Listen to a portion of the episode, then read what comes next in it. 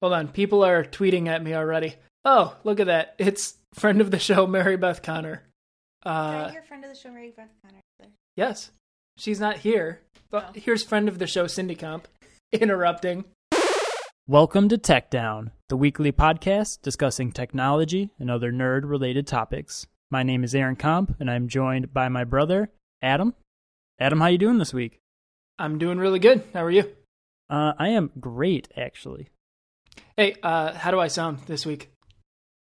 You sound you sound really good. I switched up my routine. Really? What's different? I am drinking milk. Uh, now that you mention it, you sound very phlegmy. No, I'm Good. just kidding. I was going for phlegmy. It's like you're speaking through yogurt or something. Mm, yeah. The listeners will really like that. Yeah, yeah. You got a milk mustache in your real mustache. Yep. So if you are listening, you should tweet feedback on how good I sound with my milk drink. Yep. Tweet Adam at Adam Comp on Twitter. Hashtag got milk. This week's episode of Techdown is brought to you by milk. It does a body good.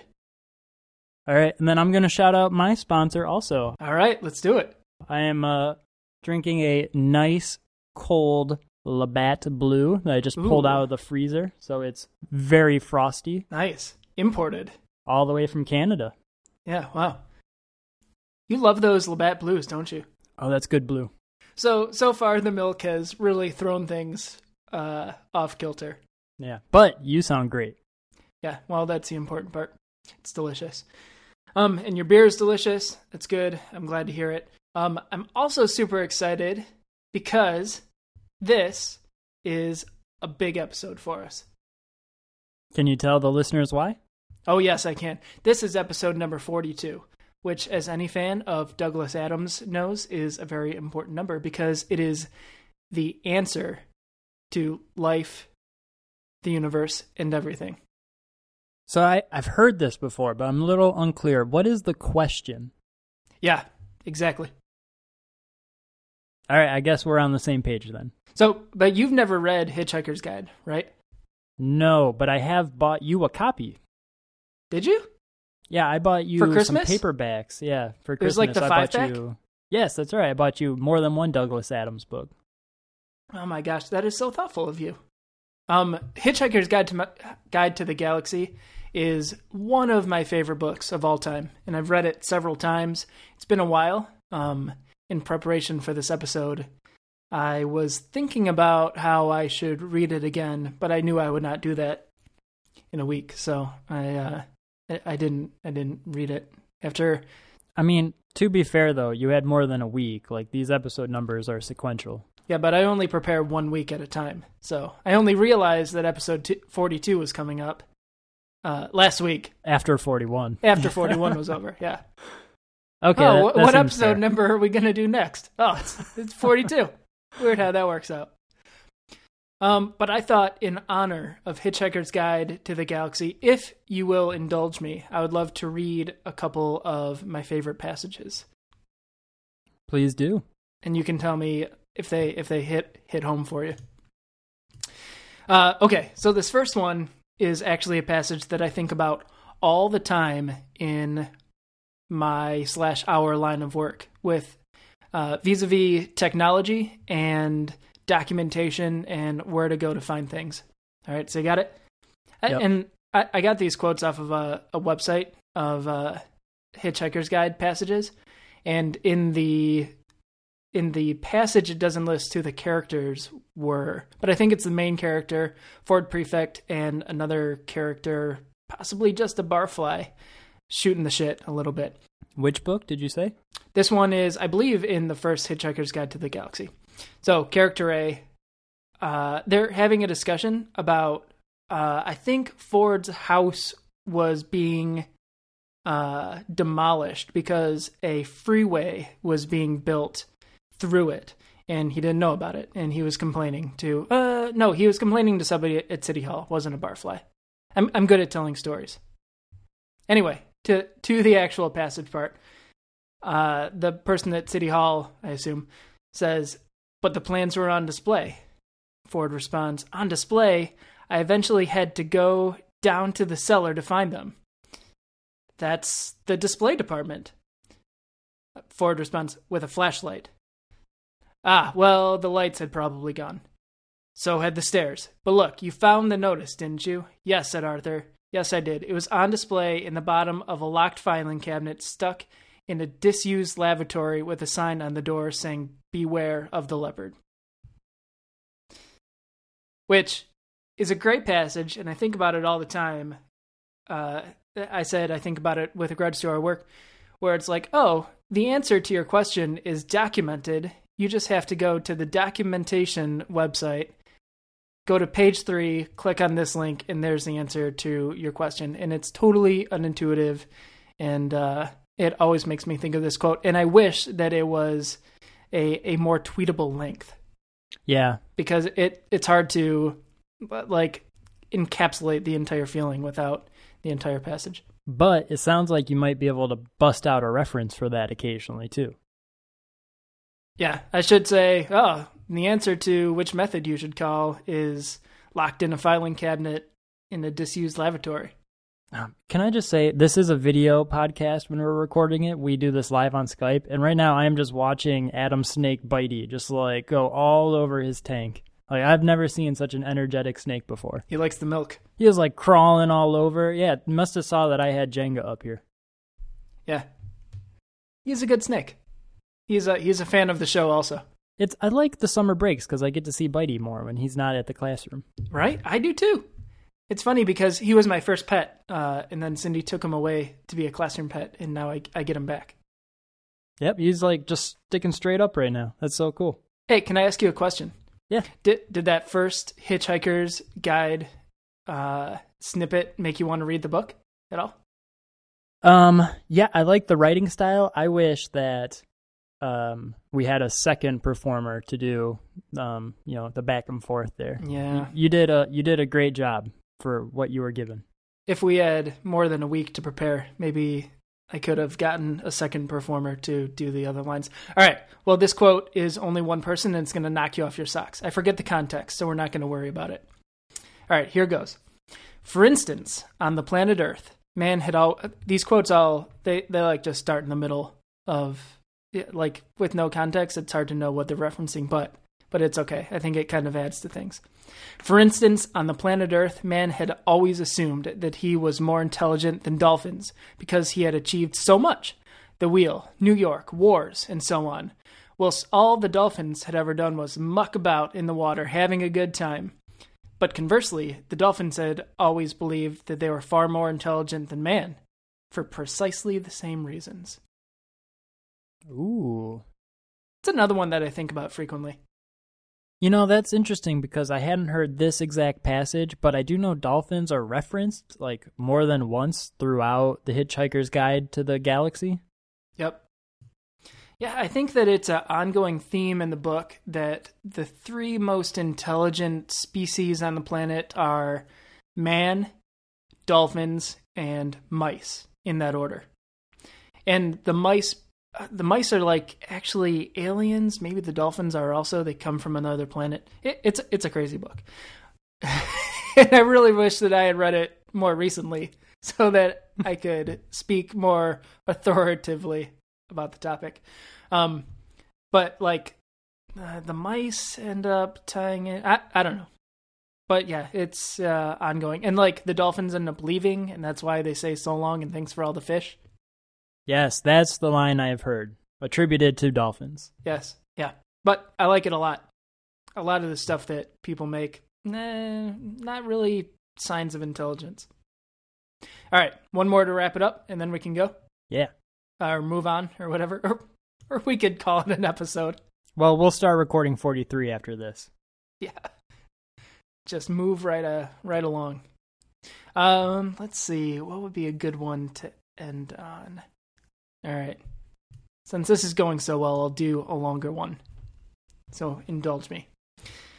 A towel, The Hitchhiker's Guide to the Galaxy says, is about the most massively useful thing an interstellar an interstellar hitchhiker can have. Partially, it has great practical value.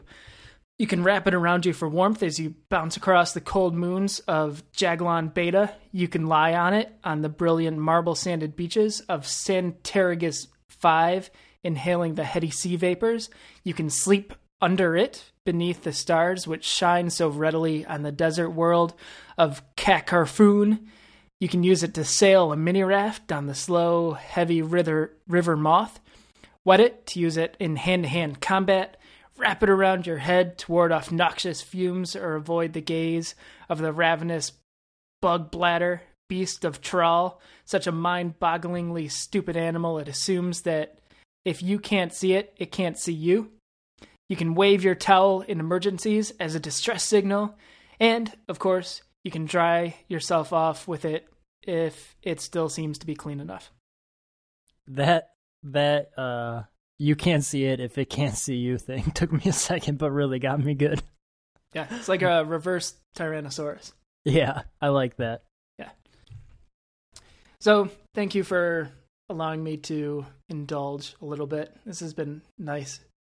I would say my favorite thing about Douglas as Adams' writing style, at least from what you've um, shown off here, is that he seems to be a really big fan of the non sequitur, or at least like like you said, you can take a quote of his. Like his work is heavily quotable. You can take it and present it outside of context, and it still reads really well.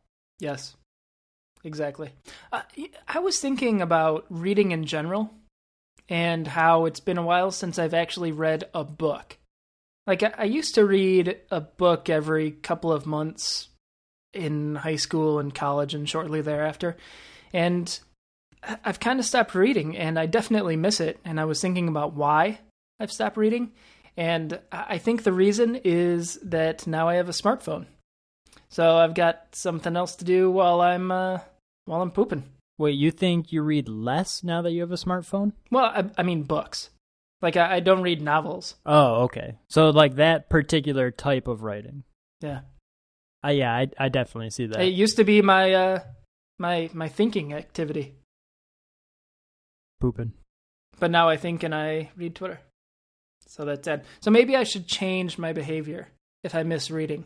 And I should not take my smartphone into the, the bathroom and I should have a book in there instead. No, no, that doesn't sound right. Because then you're just gonna be wondering what's going on on Twitter.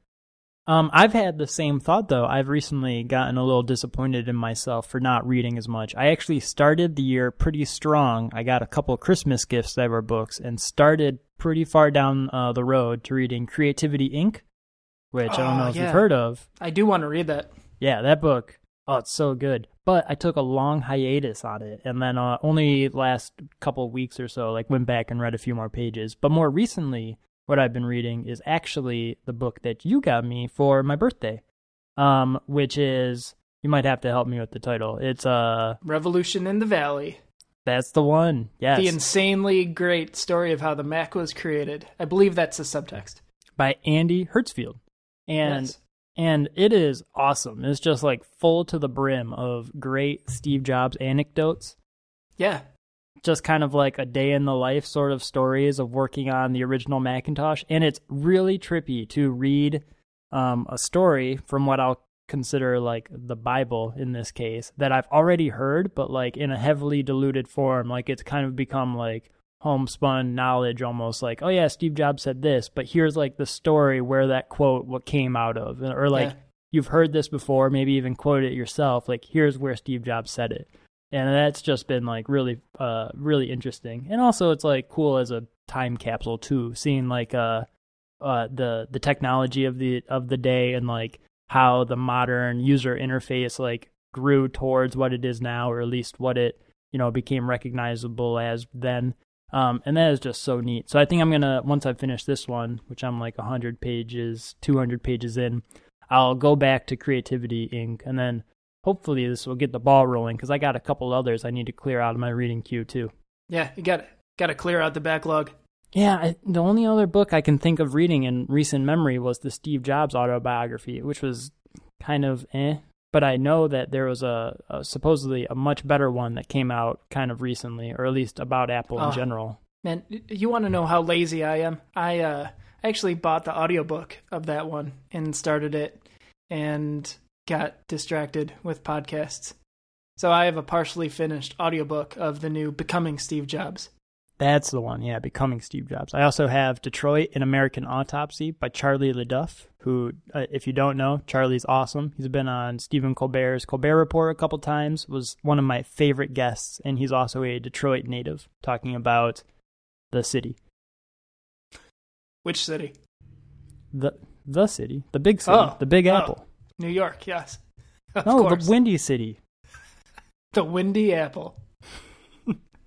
uh, well, good. I'm really glad that you're liking the book that I got you. I had forgotten about that. I, I think I might have to move on to some Douglas Adams after uh, I've made my way through that. Yeah. Just all these quotes ab- about like uh, the galaxy and stars and different planets and cool alien, uh, al- alien life forms was was really neat, and it actually um, was pretty timely too because in the last week there's been some really big space news. Do you know anything about the dwarf planet Pluto, Adam? Is that its actual classification? It's a dwarf planet. Yeah, it's not a real planet. It's like a lesser planet. Are there any other dwarf planets, or is that the only one? I think if we were to kind of like re evaluate what's a planet and what's not, like three or four of the ones we do consider planets, including Earth, would not be an actual planet. Like Mars and I think Saturn, like those are real big planets. Like those are planets, you know? And they kind of look at the rest of the planets, like Pluto and Earth or whatever, like they want to call themselves planets? No way. You guys Yep. are way smaller. You guys Yep. are dwarf planets. Definitely. Uh, but Pluto is a dwarf planet because it's so far away. I don't know. But so we actually we had the uh, the New Horizons shuttle flew by it. Yeah, a- and this is noteworthy because it's been like a decade in the making. We launched this thing from Earth 10 years ago, and it just now has gotten to the outer realm of our solar system where the dwarf planet Pluto resides and was able to take awesome pictures of it. Like before now, I, I think we've only been able to use the Hubble telescope and like get pretty good images of Pluto, like blurry little blobs. And now, like in comparison, it's night and day uh, it's it's um, pretty cool to see. Dude, I was looking at the pictures that were coming back of the surface, and they they're cool. They look like a, a planet's surface and whatever, and we haven't seen it before. And you've seen like the same picture of Pluto all over the internet for the past week or so, and it's really neat. But it really got me thinking about when I was in school in it, the science textbooks and how they had like really detailed pictures of all of the planets in our solar system because we had had satellites that had been to them and taken pictures and beamed them back. Um, but all of the photos of Pluto were really sketchy.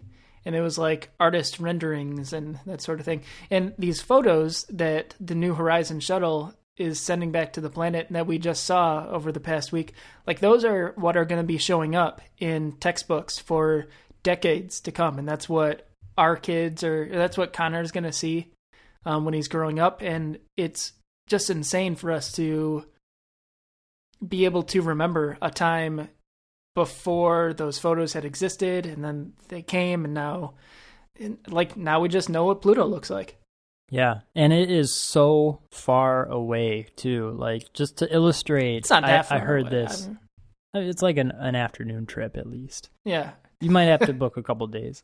I heard an anecdote from Neil deGrasse Tyson that I thought was really cool, and that's it took three days for astronauts from Earth to travel to the moon, and it was um like pretty reasonably length. It took nine hours to blast New Horizons from Earth past the moon. That's how fast and how far it was going. Like it has just been booking for ten years straight, and just this week arrived seven thousand miles outside of the surface of Pluto.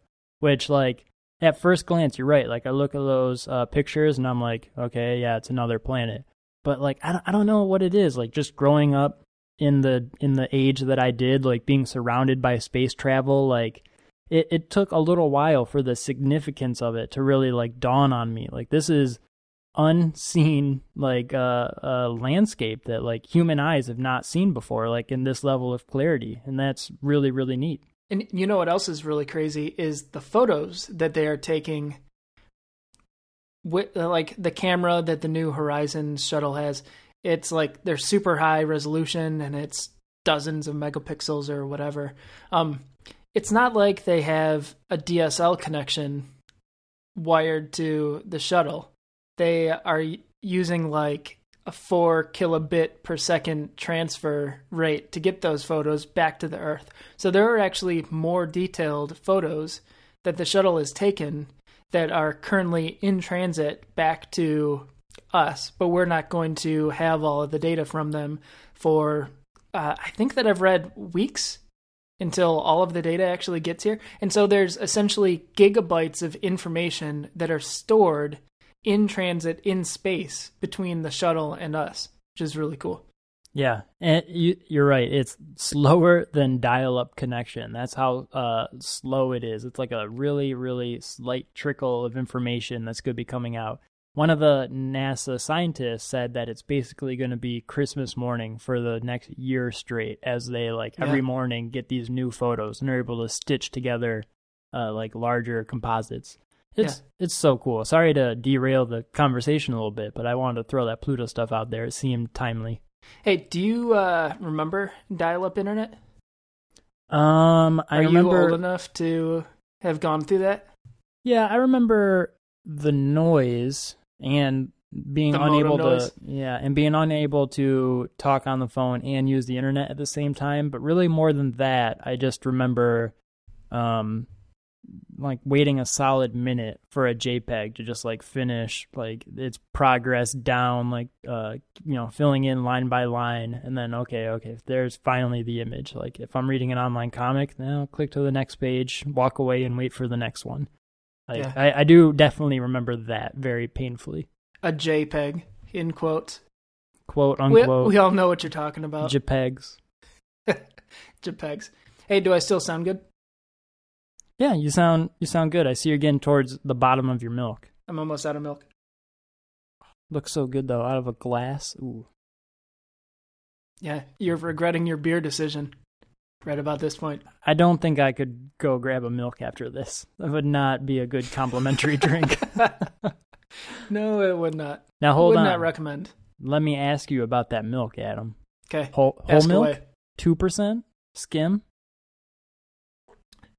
Sir, let me tell you. I only drink whole milk, and I consider everything else to be cloudy water. Man after my own heart. I like it. You drink whole milk too? Yeah, I do. I actually, so up until six months ago, I actually had cereal every morning for breakfast. I, I think breakfast is an important meal. You did until six months ago. It's still an important meal, but now I have oatmeal, which I don't use as much milk for. So I've actually been having less and less milk over the past six months. But I have some that's about to go bad, and that's why I'm drinking this milk. Thrifty. I like that too. That was a good story. That's probably what people tune in for right there. The milk segue. Yeah, well, this is why I'm drinking milk this episode. It was about to go bad. Slash, maybe is going bad today. so, might actually be expired already. Yeah, I don't believe them what they put on that sell by date. Me neither. And that's just a sell by date, right? It sold way before today. I'm Yeah. just drinking it after that. I think a good a good smell test is all you need. Yes, sir. Absolutely. As with many things in life. I am pretty happy to hear that you're drinking so much milk recently because you've also been ramping up your exercising. Am I understanding that correctly? Uh, ramping up. I don't know if that's the right way to put it. I have been uh, thinking about my exercise routine. Um, I got it in my head recently that I wanted to purchase a bicycle. So that's with two wheels, Yes. not a tricycle. Did you ever watch the TV show Deadwood? No. Oh, there's a there's a scene where one of the characters is it's like in the old west, and a character Right. has a bicycle, and he pronounces it like that, and uh, it was pretty like everybody in the uh in the town was insane over this bicycle. Anyway, uh, do you have a bike? So I recently acquired one from our mother's house. Yeah, I'm Oh, borrowing really? a bike. Oh, that's nice. We have a younger brother whose name is Austin, and he is, um, I guess, not quite tall enough to use the mountain bike that I was lent for this summer. So he's using a different bike, and I am using this hand-me-down uh, mountain bike, which may be my old one. I don't remember. Have you ridden it yet? Yes, I rode it once, but it wasn't a super great ride. It was fun getting back out there. I don't know. Oh, didn't we talk about it? Yeah. It's really hard to relearn how to ride a bicycle, so that took a little while. but on the other hand, yeah, my chain was uh is skipping like a link every now and then, so that was like a really uncomfortable feeling. So I don't know. I think some maintenance might have to be done there. Hopefully, Uh, yours is in better shape. yeah. So, I my uh, bike purchasing story. Uh, I'll I'll go back a little bit further than that. I haven't had a bike since college when I used a bike to get between buildings at Michigan State. And before that, in like high school, middle school, I had a bike and I would maybe ride my bike to school, that sort of thing. Um, but since college, I have gotten into exercising more and I run pretty regularly, maybe two or three times a week.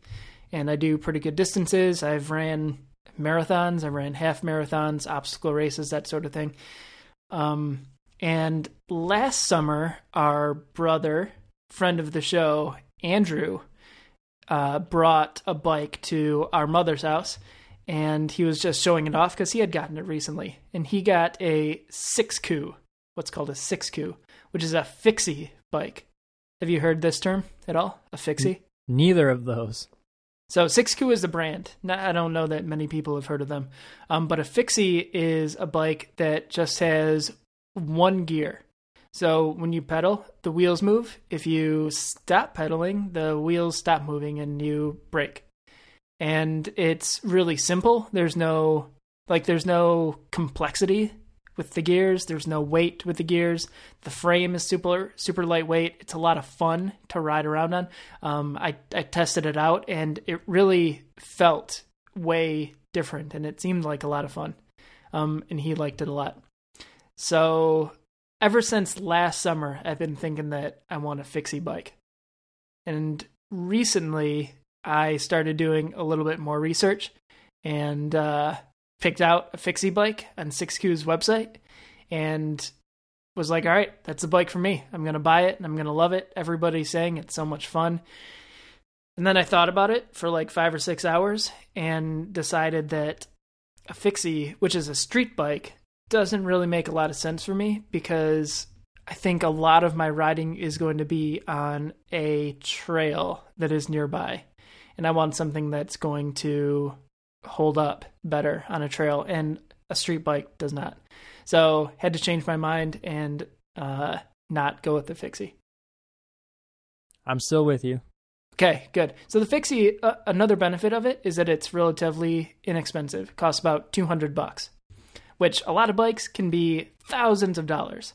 So that's a really good entry level price, and I was going to be happy to pay it.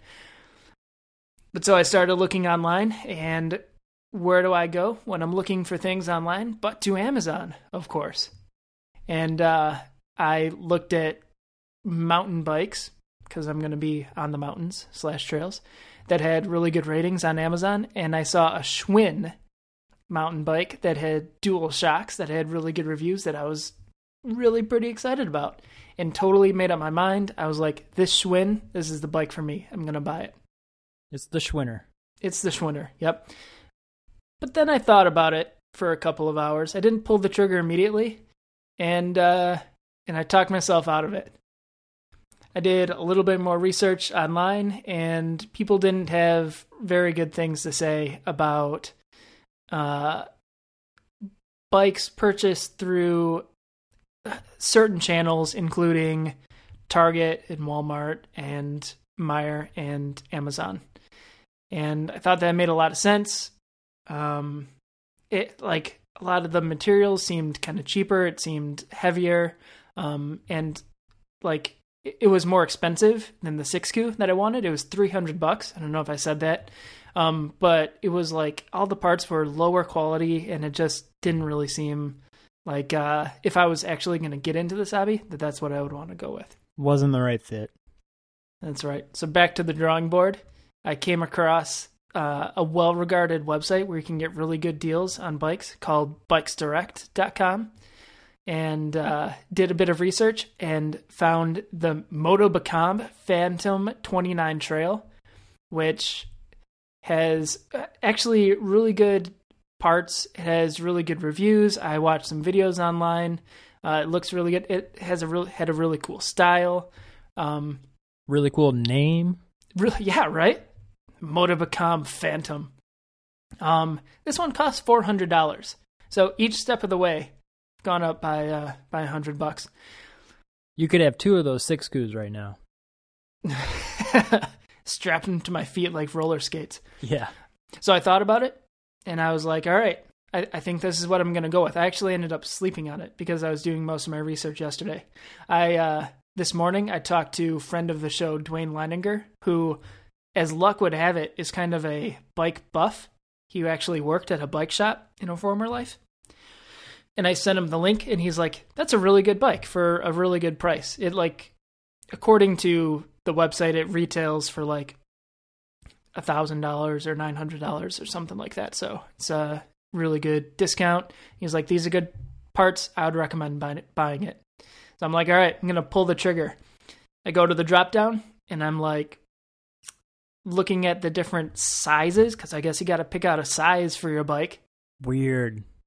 right? Because I guess some bikes only work if you're really small or if you're really big. I don't know how it works. 32, 34 would probably be mine then. Uh, I think that's that's your pants size you're thinking of. Um, but so the only two sizes for the bike that I wanted were the extreme low end and the extreme high end bikes. Um, and I looked up the sizing chart for the extreme high end one to work with me. I, I should have a recommended height of like six three, six four, something like that. And I'm five ten, five eleven on a good day. And the little one is like if you're five foot nothing, something like that. So Hmm. I was pretty disappointed. Um, Is this story about to turn into an awesome birthday present for your six three brother? no, oh, you wish. Oh, okay, never mind. I got you the book. You're loving the book. But yes, yeah, that's true. I've already I already propped out the book. So Don't make me feel bad about it. no, I know. I I'm I'm glad you're enjoying it. Um, do I still sound good? I still sound okay. Yeah, yeah, all the yeah, all of that's cleared out of your mouth. You sound way better now. I'm out of milk. I might have to go on a milk run soon. Anyway, all right. So the bike that I wanted sold out. I was like, this is stupid. I looked at the one that was a step above that, slightly nicer parts. I did a little bit of research. Um, a hundred dollars more, but it's available in the size that I like, and the styling looks good. And I looked at it. I didn't give myself the couple of hours to think about it. Pulled the trigger, bought it. Should be here in oh, a week to a week and a half. And this this is the Motobecane Fantom 29 X4. The X4. Now, is this still for trails? This is for tra- yeah. These are all mountain bikes. These Motobecanes. Yeah. So the last one was the Fantom 29 Trail. This is the Fantom 29 X4. They're basically the same thing, except the X4 has like upgraded. Oh, I don't even know what some of these bike parts are called. Uh oh, derailleur. That's a, a term that I learned recently. I don't know. It's got the Huh. Sh- Shimano derailleur, which is Japanese, whereas the other one has one from a company in Chicago, SRAM. So like people are crazy about bikes and I'm just kind of getting into it, but since I'm more active now, I think that I'm going to be getting a lot of use out of my bike. I've got some big plans, so I'm kind of happy that I splurged a little bit and got something that's going to last me for a while. That's awesome. So if you had it, you say it's going to be here next week, so you haven't had a chance to ride it right. Nope, not yet. Hopefully next week. If I had gotten it from alright. Amazon, it would have been two day shipping or something like that. So that's one of the downsides of using Bikes Direct. But But they're a real channel for real bike riders. Sorry, cyclists. yes, exactly. So I'm pumped. Okay, I got you. All right, so let me quiz you. Oh my god. Does this bike have tassels coming off the handlebars? No, that's uh gonna have to be an aftermarket upgrade that Alright. I add. It's not a deal breaker. Also, the basket up front, No basket. Okay, what No. about the bell?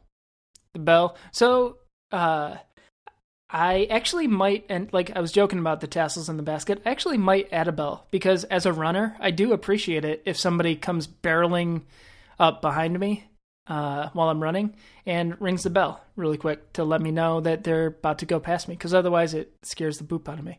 Yeah, that seems practical actually. So All I might next actually one. get a bell. What about a water bottle holder? Nah, I might make that upgrade also. I'm planning on doing some pretty big treks, like 10, 20 miles, that sort of thing. Because the, the trail that's near me is huge. It is super long. Like, you can go cities and cities on this thing. So, um, I'm assuming I'm going to want water. Probably. How about a kickstand? It's a good question. I, I, I don't think that, like, serious bikes come with kick, kickstands. Oh. I didn't see one in the pictures. Okay, Adam. Sorry, I'm not a serious cyclist. Yeah, I don't know if you know this about me, but I'm a serious cyclist now. Like, I got a derailleur on my fixie, so I'm gonna go run this trail real quick with my blah blah blah. I, I think a kickstand really throws off your Shimano derailleur. I know what you're talking about. Definitely, we've all been there. So no, I'm gonna have to throw my bike on the ground when I'm done with it, like an adult. Or mount it to the top of your car. Yeah, one of those two things. When I'm done using it, just put it on top of my car. Any more questions, Um, what color? dude? It is. I'll, I'll put a picture in the show notes. It is awesome. It is all black. It is matte black also, and the tires, the inner rim of the tires is they are red. So it looks that really sharp. sweet. Yeah, Yeah. that sounds really cool. Yeah. I also like that you got a darker color because you'll be out on the trails, so I assume it'll be getting pretty dirty, and that'd be Mhm. frustrating if you got like a pearlescent white bike and keeps getting mudded up. Yep. So I'm excited about my bike, man. Yeah, I'm excited to hear some firsthand impressions. Yeah, hopefully I don't. I was actually looking up serious trails with like, like trees and rocks and Ramps. cliffs and yeah, jumps that sort of thing. And there are some of those that are nearby, and it looks really appealing. But I know if I do that for long enough, I'm bound to break myself. So Yeah. Okay. All right. hopefully all right. that doesn't happen. So that's what I'm excited about. Aaron, what are you excited about lately? Okay, so for the past, I'll say 72 hours, I have been intensely obsessed with one thing, Adam. What's that? That is the game Rocket League for PS4. This is actually a game that's free if you are a PlayStation Plus member, which you, if you are not, you should definitely be because this game is awesome. It is essentially soccer. It takes place on a soccer pitch, only it's uh, two teams controlled or two teams control robot cars. So you're driving around and you're using boosts and jumps to knock a giant soccer ball into the opponent's goal. And that is basically the entire game. It's deceptively simple. It's one of those easy to pick up, hard to master type of games where it requires a bit of dexterity to jump and then spin in the correct direction to knock the ball in uh, the direction you want. And it is ridiculously fun. And I'd also like to brag, I'm getting pretty good at it. So if you are a Rocket League uh, player and you're interested in challenging me, my PlayStation ID is Aaron Comp, and I would love to play this with some people. Adam straight up refuses to entertain my ideas of him getting a PlayStation 4, so I'm I'm looking for some fresh competition.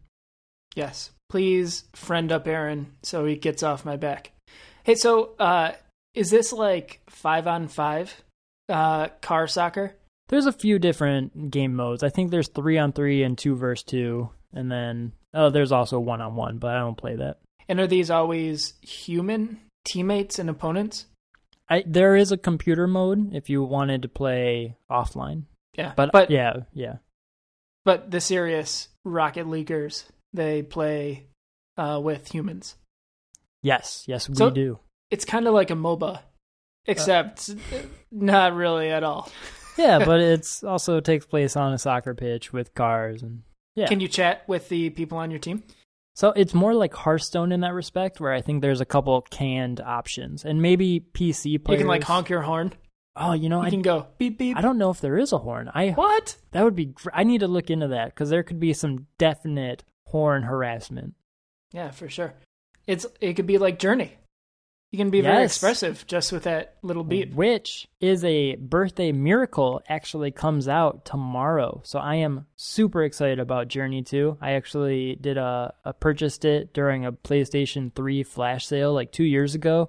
Keep in mind I did not own a PlayStation 3 just on the off chance that they would uh, do the cross buy functionality and as luck would turn out they did. So I get it for free um tomorrow, which I am really excited for. it. Definitely my favorite PS3 game. Hmm. You did you ever play Journey? Yeah, You did? I played Okay. it multiple times. Yeah, you had a PlayStation 3. That's right. Yeah, I still have it. It's really good. Uh, so uh, Rocket League. You you also said that Mary Beth has been playing it.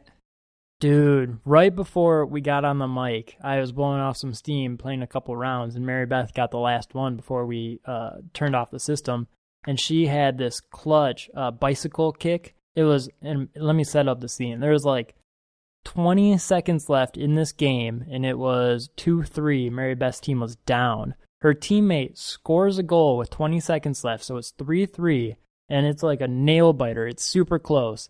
And Mary Beth winds up and takes a bicycle hit that like smacks it into the goal and it rolls in with 3 seconds left. So her team's up 4-3 and we just go nuts. Like just like cheering and uh high-fiving.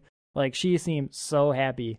It was uh it's it's funny because it's one of those games that like definitely gets its hooks into you and you're like, "Oh yeah, I'll do one more round." Like that was fun and they go fast. And then it's like 2 hours later, 3 hours later and you're like, oh, "I need to eat dinner or something. I need to do something else." How long are these rounds? I think they are 5 minutes, 3 minutes. See, that actually seems like a really good game for me. Like something that you could pick it up and knock out a couple of games in a short amount of time, and then you're done with it. Yeah. And Mary Beth is not the most advanced gamer ever. Like I would definitely say this is in the casual gamer wheelhouse, like where I say it's easy to pick up and then the mechanics just take a long time to like get get the hang of so the like you're pressing the combination button combinations at the right time and you're Yeah. you know getting the hang of how the cars move around so there's a big reward when you pull off a giant trick especially like she did like at the most clutch time Yeah, there's a depth to it. Yes, exactly. That actually that that sounds really appealing. I, I did a little bit of research after you. Well, so the first time I heard about Rocket League actually was a Reddit thread earlier today, where somebody was asking what's something that is going to blow up in the near future, and somebody said Rocket League, and I looked at it and I'm like, I have no idea what that is, and just went on to uh, other threads. And then we were talking about topics for the show today, and you're like, I'd love to talk about Rocket League. And I'm like, well, I guess Funny uh, enough. I guess that is going to blow up. yeah, yeah, Aaron is a tastemaker with regards to that. yeah. My my buddy Scott played this game like a couple years back. There was a this is a sequel to another game which had a ridiculously difficult title to remember. It was like super powered acrobatic rocket cars, something like that. Like something that just doesn't casually roll off the tongue. And I think changing the name to Rocket League uh, made a big difference. Also, putting it up on PlayStation Plus for free, like instantly gave them like two million downloads, something like that. So it, it was it was a smart move, I'd say. And it's also really smart because it's for PlayStation what? PlayStation 3 and 4, you said? It's for PlayStation 4 and then also Windows. Yeah. But but if you get it on PlayStation 4 and you're like a PlayStation Plus member, you get it for free whatever. But it's 20 bucks on Windows. So it's actually a pretty good marketing strategy, I think, because if we're in a situation like you and I are in, you're playing it having the time of your life. I don't have a PlayStation 4. I got to pony up the money for uh, the PC version. Now it just so happens I also don't have a PC. I and I I don't like running boot camp or uh, gaming through emulation, so I'm gonna have to wait for the Mac version in order to be able to play it. But according to the developer, that is something that is forthcoming. So something to look forward to. Hell yeah, man. Um, uh, also, I, I just got to ask: Can you make yourself jump in this game? Yes, yeah. There is a, a jump button, and is there also like a flip button? Yeah, yeah, there's a jump button, and then while you're in the air, you move the analog sticks to go in a certain direction. There's also a double jump button, so to give yourself like a course correction kind of thing. And then if you jump after boosting, you go way faster and you hit the ball way harder. Hmm. It sounds really good. It sounds right up my alley. Definitely. You just I just got a second controller also, so next time you're over, we'll definitely have to play some couch co-op. Absolutely.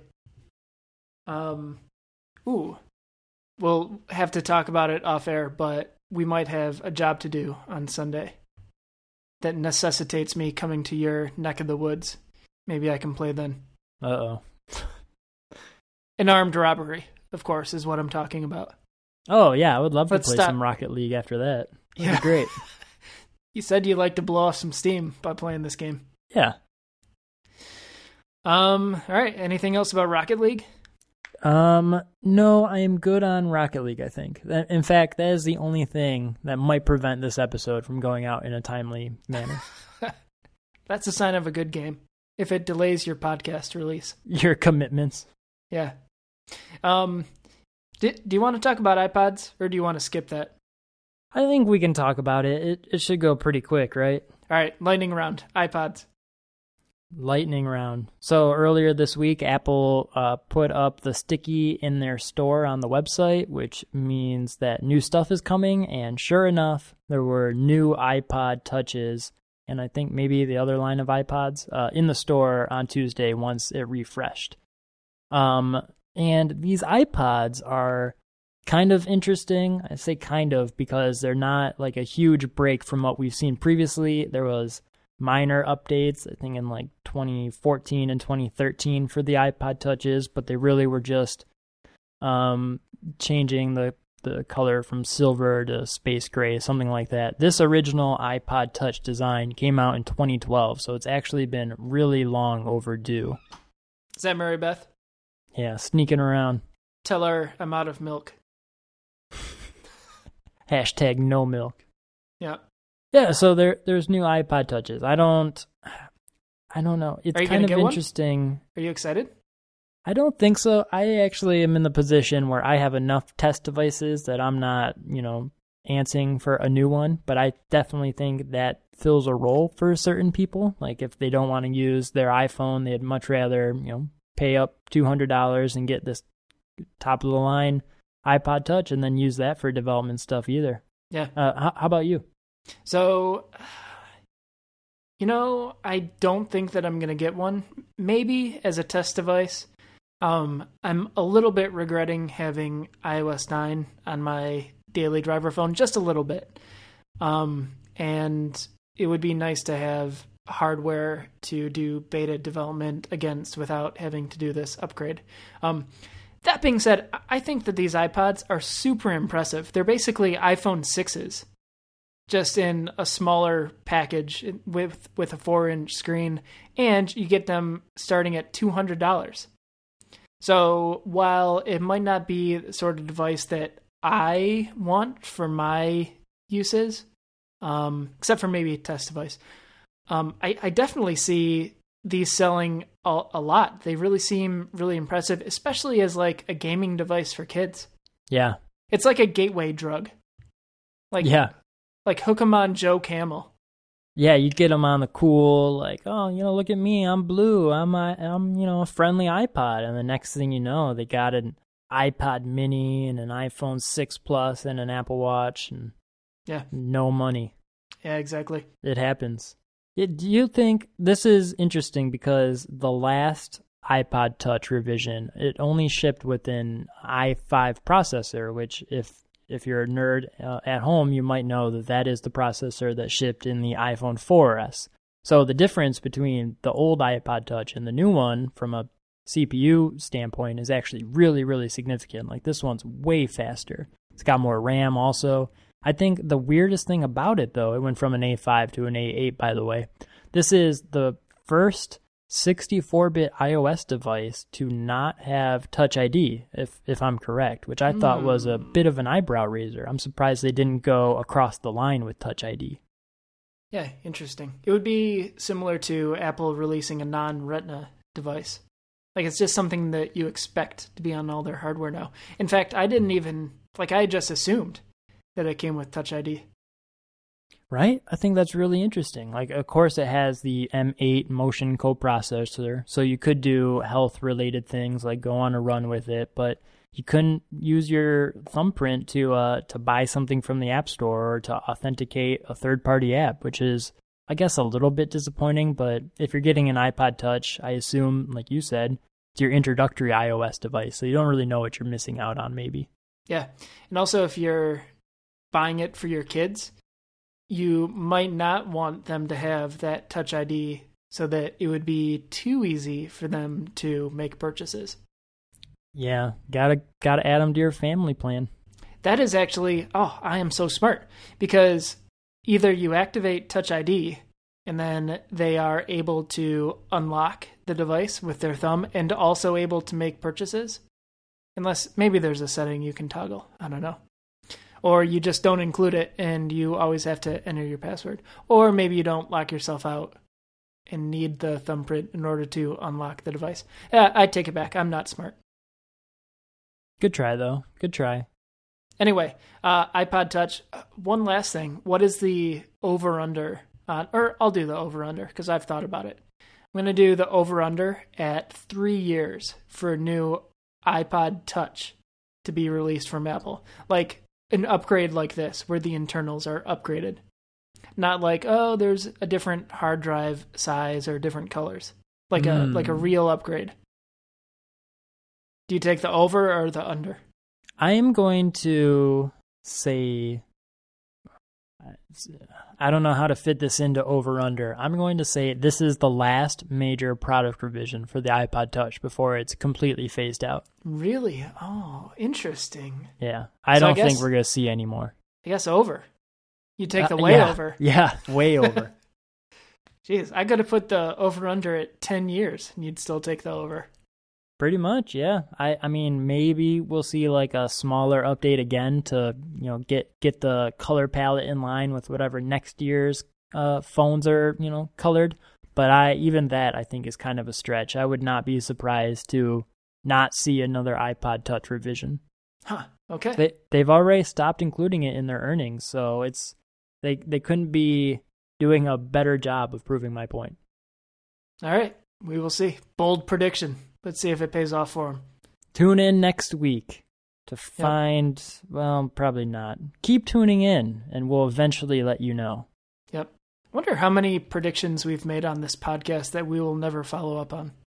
It's probably in the dozens. Is that what we should start doing? Like we're we're coming really close to a year. I think September or late August will be one year of Techdown. So maybe we should start revisiting the episodes from a year ago. Yeah. oh my god. I bet they are terrible. Hey, what's the over under on the number of predictions that you think that we've neglected? That we've made on the show and then not referenced again? Oh, okay. I was gonna say that didn't pan out because that's that's almost all of them. I'd say. I think we probably remember the ones that worked out. Yeah. Probably 10. Ten. Yep, That's just 10. a safe number. Yeah, let's go with ten. Okay. 10 is 10 is the over under. We will follow up probably never about uh, what the actual number is. So, did you happen to listen to the newer, uh, newest Accidental Tech podcast about the iPod Touch? Yes, sir. So, I thought something that was interesting was Marco's observation that they're kind of keeping around the four inch form factor. So, maybe this is a bit of a hint that we could see a four inch phone coming uh, in September. What you have any thoughts on that? What do you think? I think that the two things are not related. Do you would you go with a four inch phone if it was top of the line came out in September as opposed to the the four point seven or five point five? Guess I would have to see it. Maybe. I would think about it. Because you remember a year ago, all the tech bloggers were, were saying how much they enjoyed this particular size being the four inch and how it was explicitly designed to perfectly fit into the human hand and move, you know, three fourths across the screen. And then Apple blew that away and came out with different form factors. But Yeah. it seems like a lot of those those uh, tech journalists have just moved on and adapted and found new pros and cons with their new devices. I actually don't think there would be too many people who go back to a four inch form factor. So it's weird because the first time you saw a six, you're like, oh my god, this phone is huge. And then a day goes by and you're like, oh, this is kind of nice. And then you look at your four inch phone the next day and you're like, I can't believe I ever used that little postage stamp to Yup. text people. Yeah. But it just goes to show that you can get used to anything. Like you could just as easily, I think, go back to a four inch phone, get used to it in 24 hours again, and live your life not really caring that there are some people in the world who have even bigger phones. You think so? I think Yep. with iOS 7 and iOS 8, these things have started getting designed around the fact that these screens are very large now. Like and and you've even seen in the older app switching uh, model, it seemed to work better across the line of devices, whereas now it seems to work best on iPad because that's where you have the most screen real estate. Like it looks a little cramped on a uh, an iPhone 6 even. Uh, so that's one thing that sticks out to me that maybe doesn't work or doesn't look so great on like an iPhone 4 or 4S, something like that. Yeah. And I will say, as a developer, I do hate caring about the designs of the four inch screen. Like it's always an afterthought for me. When I'm when I'm doing a layout, I'm like, all right, I know this is gonna have to work on four inches eventually somehow. I'm Gonna have to remove some elements or shrink some shit and play around with constraints. Um, and then I don't really worry about it until somebody actually tests it on that device, and I'm like, oh yeah, I gotta go play with auto layout a bit. So I, I don't know. Eh, Gun to my head, I would have to say I'll, I would stick with the 4.7 inch screen, but I could definitely see myself going back. But maybe you're right. Maybe not a lot of people would do that. Yeah, I would be surprised. All right, lightning round over. I think so. Cool. Let's wrap it up. Uh, Aaron, where can people find you online? So I have a website. It is aaroncomp.com, and I'm also on Twitter at aaroncomp. How about you? I also have a website that I never update, even though I say I'm going to. It is adamcomp.com. You can go there basically any day and see the exact same content that was always there. Um, I also post to Twitter, which I actually post to um, maybe every day. And that is at AdamComp on Twitter. And that is probably the best way to find out what I'm thinking at any given time. All right, is that a show? I think so. Good episode 42.